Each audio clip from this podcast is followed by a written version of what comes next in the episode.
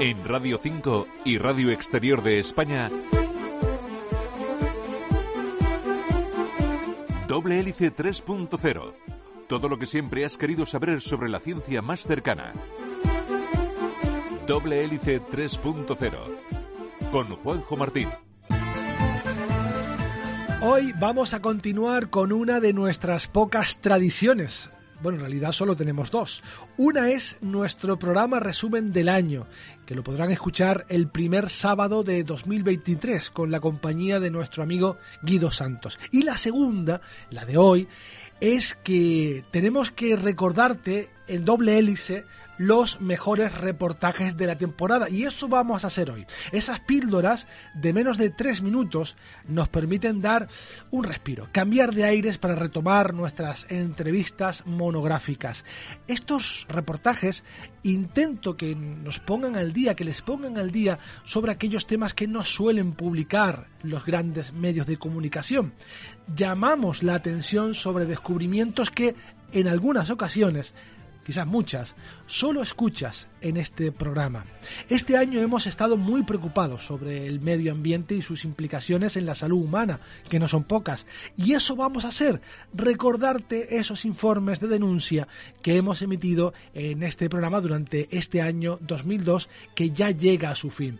Hoy especial reportajes medio ambiente. Buenas tardes, comenzamos. Detrás de cada fármaco, de cada tratamiento, existe un mundo apasionante de investigación. Doble Hélice 3.0 La pandemia del COVID no solo trajo millones de muertos y damnificados. Una vez que ha pasado lo peor y comenzamos a levantar la cabeza, nos podemos fijar en el otro impacto, el medioambiental, en este informe les hablamos de las consecuencias para el medio ambiente que supuso eso de utilizar casi todo, de usar y tirar.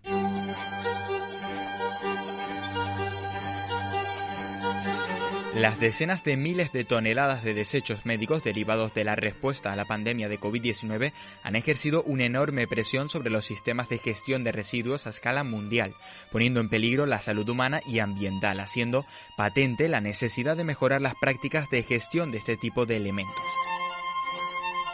Así lo indica un nuevo informe de la Organización Mundial de la Salud, que basa sus estimaciones en las cerca de 87.000 toneladas de equipos de protección individual, los conocidos por EPIs, que fueron adquiridos entre marzo de 2020 y noviembre de 2021 y enviadas para atender las necesidades derivadas de la respuesta a la crisis sanitaria por parte de los países, como parte de una iniciativa conjunta de las Naciones Unidas para situaciones de emergencia.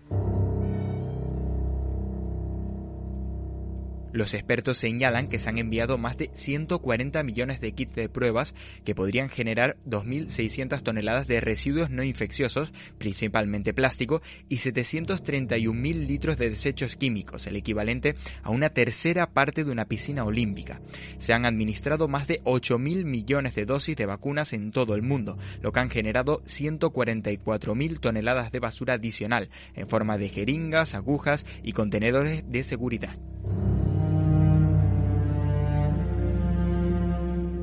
En la actualidad, el 30% de los establecimientos de atención de salud no están equipados para manejar la cantidad de basura generada por su actividad y mucho menos las toneladas de desechos adicionales generados por la COVID-19. El mal manejo de los desperdicios médicos puede exponer a los trabajadores de la salud a lesiones por objetos punzocortantes, a quemaduras y a microorganismos patógenos. También puede afectar a las comunidades que viven cerca de los vertederos a través del aire contaminado que emana de la quema de residuos, la contaminación del agua o la aparición de plagas en estos lugares.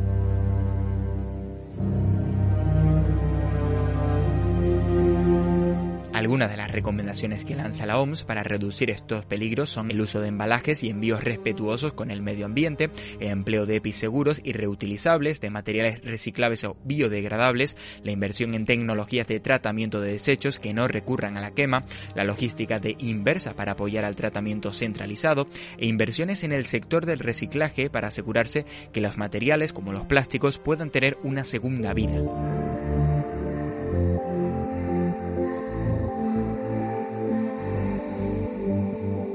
Organización Internacional, esto puede lograrse mediante mayor presión regulatoria en cada país, reforzando la supervisión y los informes periódicos, la implementación de cursos de formación para el personal involucrado y un aumento del presupuesto y la financiación.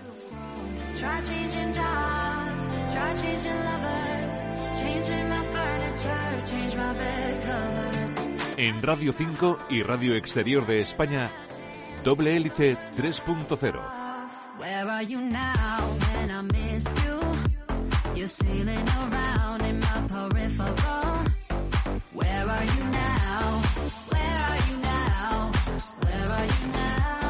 Lo siguiente es algo que casi todos hemos notado. Las estaciones ya no comienzan y finalizan cuando marca el calendario. Se han desplazado, unos agrandándose y otras casi desapareciendo. El pasado febrero les hablamos de cómo la primavera se está adelantando cada año.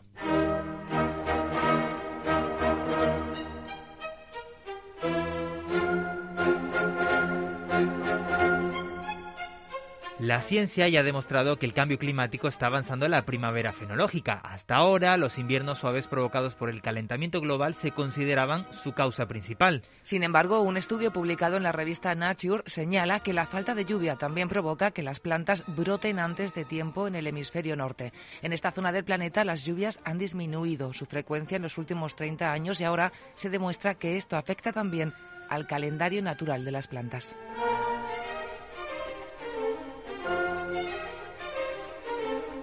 La investigación liderada por la Ohio de Estados Unidos y el Consejo Superior de Investigaciones Científicas relaciona por primera vez la falta de lluvia y el despertar prematuro de la naturaleza. Concretamente prevé un adelanto adicional de la primavera biológica de entre 1,2 y 2,2 días por década, solo como consecuencia de la merma en la frecuencia de precipitaciones previstas para este siglo. Menos precipitación significa menos nubosidad, lo que da más horas de sol, temperaturas más altas al mediodía y noches más frías que avanzan la acumulación de frío requerida para la brotación de las hojas. El cóctel de condiciones confunde las plantas y las hace brotar antes.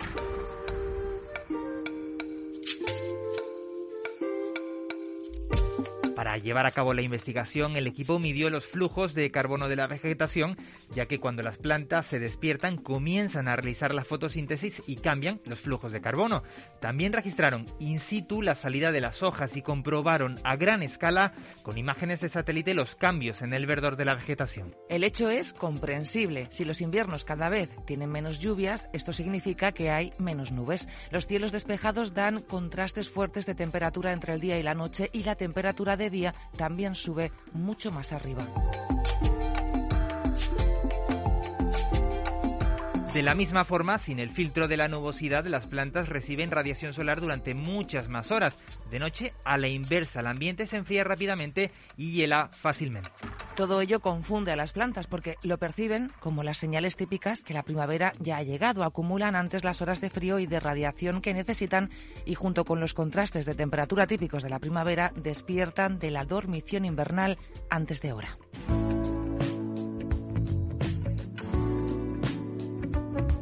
En Radio 5 y Radio Exterior de España, Doble Hélice 3.0. Ya es primavera en Buenos Aires, la verdad primera en la ciudad. Muchas personas se preguntan a cuántas personas afecta el cambio climático. Si eso del calentamiento global es más que una frase que dicen los ecologistas. En el siguiente informe contamos cómo nos afecta y a cuánta población mundial. La abundancia de gases de efecto invernadero que retienen el calor en la atmósfera volvió a alcanzar un nuevo récord el año pasado y la tasa de aumento anual registrada fue superior a la media del periodo entre 2011 y 2020. Esa tendencia se ha mantenido en 2021, según se apunta en el boletín de la Organización Meteorológica Mundial sobre los gases de efecto invernadero. La concentración de dióxido de carbono, el más abundante de los gases de efecto invernadero, alcanzó en 2020 las 14,13,2 partes por millón y se sitúa en el 149% de los niveles preindustriales. En cuanto al metano y al óxido nitroso, sus concentraciones equivalieron respectivamente al 262% y al 123% de los niveles de 1750 al año elegido para representar el momento en el que la actividad humana empezó a alterar el equilibrio natural de la Tierra. La ralentización económica causada por la COVID-19 no tuvo ningún efecto evidente en los niveles atmosféricos de los gases de efecto invernadero ni en sus tasas de aumento, aunque sí se produjo un descenso transitorio de las nuevas emisiones. El CO2 es un gas caracterizado por su larga vida y por tanto el nivel de temperatura observado actualmente persistirá durante varias décadas, aunque las emisiones se reduzcan rápidamente hasta alcanzar el nivel de cero neto. Si ello se suma al calentamiento del planeta, el resultado será la proliferación de fenómenos meteorológicos extremos que entrañarán repercusiones socioeconómicas de gran alcance. Aproximadamente la mitad del CO2 emitido en la actualidad a raíz de las actividades humanas permanece en la atmósfera, mientras que océanos y ecosistemas terrestres absorben la otra mitad. El boletín manda un mensaje científico contundente a los negociadores en materia de cambio climático que participan en la CP26 de Glasgow. Si se mantiene el actual ritmo de aumento de las concentraciones de gases de efecto invernadero, el incremento de la temperatura a finales de este siglo superará de lejos el objetivo establecido en virtud del Acuerdo de París. El dióxido de carbono permanece en la atmósfera durante siglos y aún más tiempo en los océanos. La última vez que se registró en la Tierra una concentración de CO2 comparable fue hace entre 3 y 5 millones de años. En esa época la temperatura era de 2 a 3 grados centígrados más cálida y el nivel del mar entre 10 y 20 metros superior al actual, pero entonces no había 7.800 millones de personas en el planeta. En Radio 5 y Radio Exterior de España, Doble Hélice 3.0.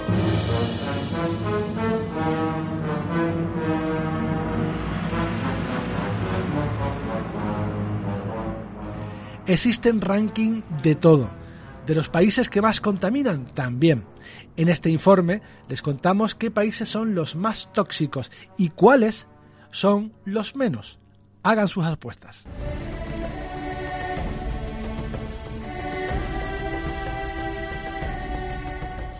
Cada año se producen entre 7.000 y 10.000 millones de toneladas de residuos en todo el mundo, de las cuales entre 300 y 500 millones son residuos peligrosos, es decir, tóxicos, inflamables, explosivos, corrosivos o con riesgo biológico. Los países comercian con ellos y en los últimos 30 años el volumen de los peligrosos ha crecido un 500%.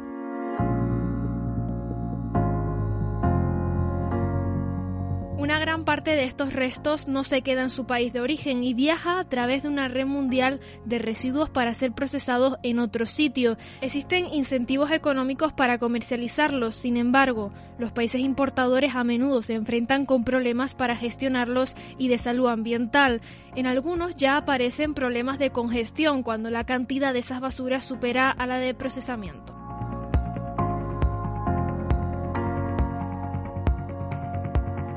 Ahora investigadores del Instituto de Física Interdisciplinar y Sistemas Complejos han utilizado datos de 2001 a 2019 para seguir el comercio de residuos peligrosos entre países.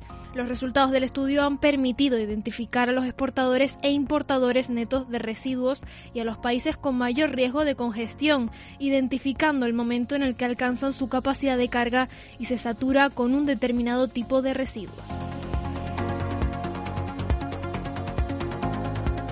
De esta forma, los autores han identificado 28 países que corren un alto riesgo de congestión de residuos, lo que podría provocar una manipulación inadecuada del material y una posible contaminación que afecte tanto al medio ambiente como a la salud humana. Esto incluye a México, India y Uzbekistán, que importan grandes volúmenes de residuos peligrosos.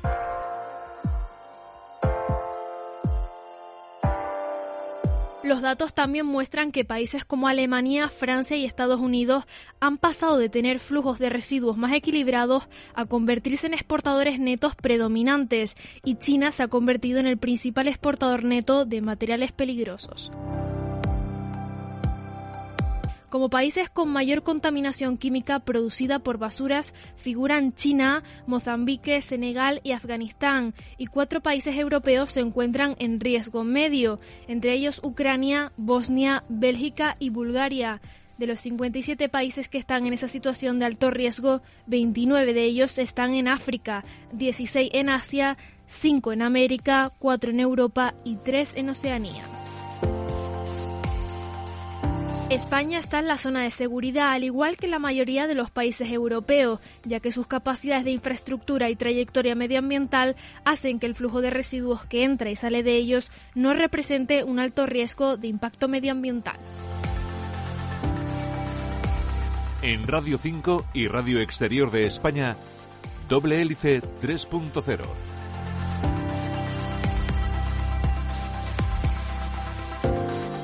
El cambio climático va más allá de una afección medioambiental ajena al ser humano. En junio les contamos que el cambio del clima está detrás de muchos conflictos armados en varias regiones del mundo.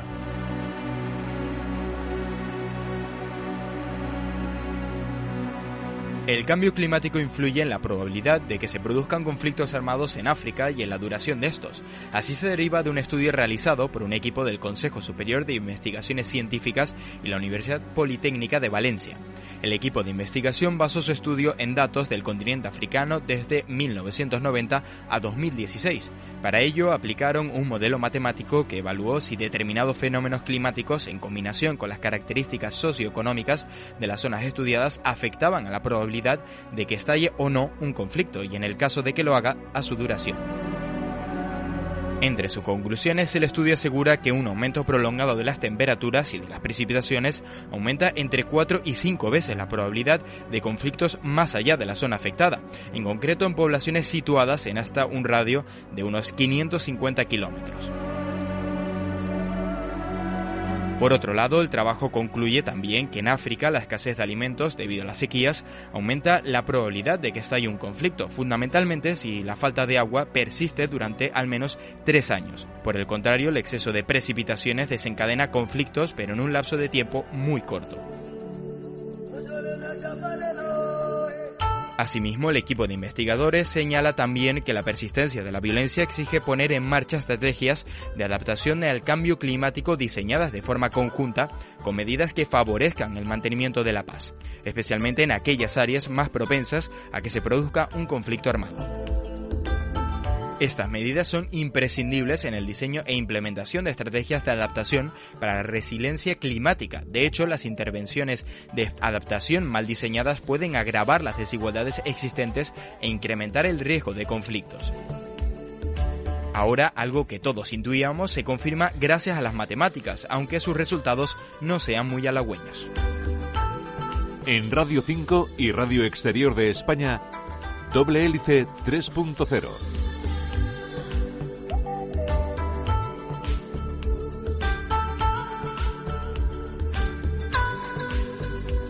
Otro de los efectos de este cambio climático lo hemos visto en los incendios que padecimos este verano. No es casualidad, los expertos ya han medido cómo aumentará el riesgo y nosotros se lo contamos en un informe este pasado verano.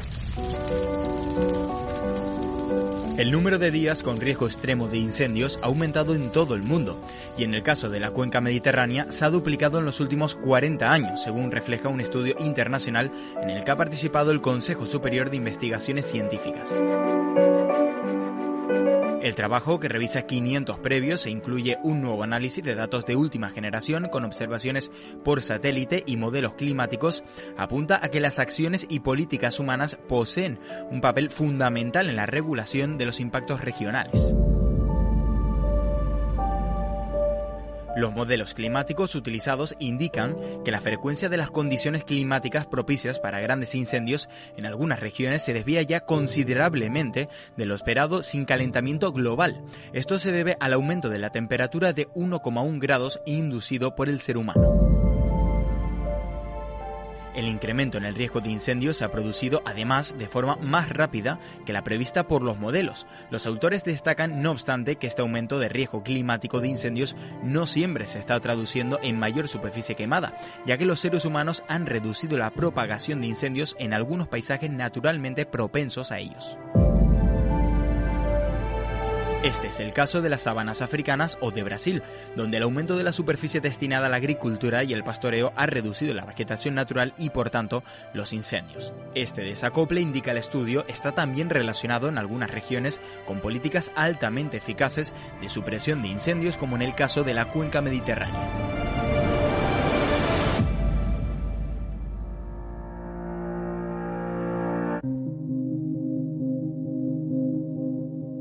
Opinión de los investigadores, si no se actúa ahora para reducir el calentamiento global por debajo de los 2 grados, el riesgo de incendios aumentará a niveles nunca vistos en solo un par de décadas.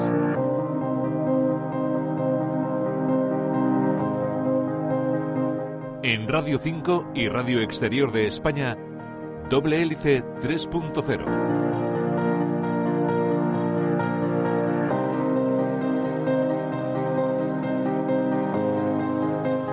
Los corales son uno de los organismos más afectados por el calentamiento del planeta, tanto que en algunos lugares de la Tierra están a punto de desaparecer.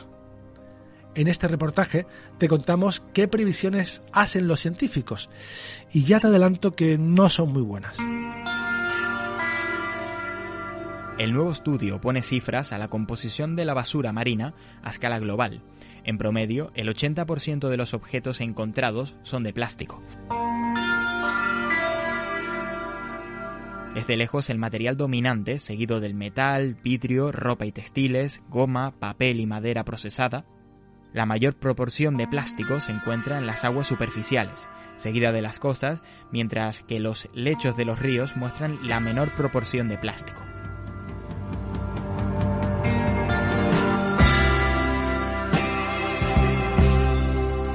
Los objetos relacionados con el hogar y la actividad industrial tienen especial relevancia en los fondos y riberas de los ríos, mientras que los residuos relacionados con el consumo de tabaco son especialmente abundantes en playas.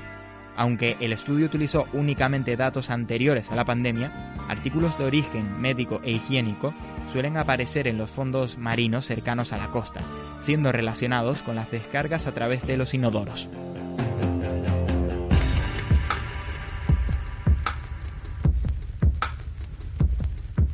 Pero lo que resulta más llamativo es que las 112 categorías de basura utilizadas en el análisis, tan solo 10 productos plásticos representan las tres cuartas partes de todos los artículos encontrados en el mundo.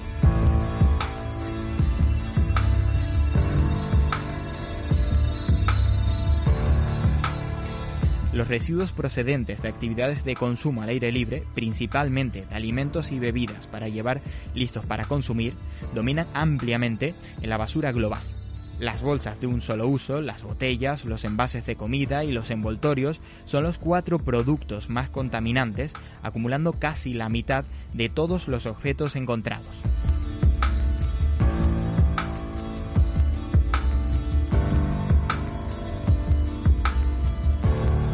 La producción irresponsable de artículos plásticos de un solo uso, el comportamiento inadecuado de algunos usuarios y los fallos en los sistemas de recuperación conllevan una fuga continua de plásticos a la naturaleza. Esta entrada, junto a la persistencia del plástico, explica la exagerada presencia de este material en el océano.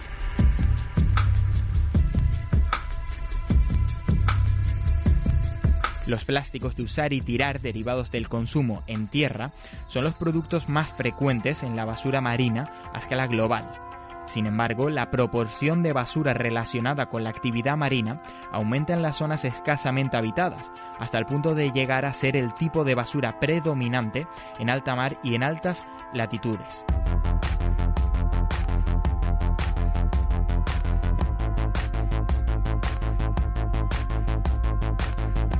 Curiosamente, la composición de la basura en la superficie del océano cambia de artículos de usar y tirar cerca de la costa, a un predominio de objetos relacionados con la pesca en alta mar.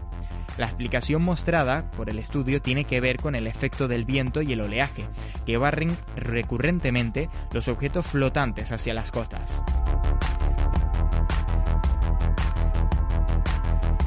Sobre la base de que evitar la producción de residuos es la forma más eficaz de minimizar la contaminación por basura, los autores abogan por la prohibición de productos plásticos prescindibles en las actividades de consumo al exterior como medida de gestión prioritaria. En Radio 5 y Radio Exterior de España, doble hélice 3.0.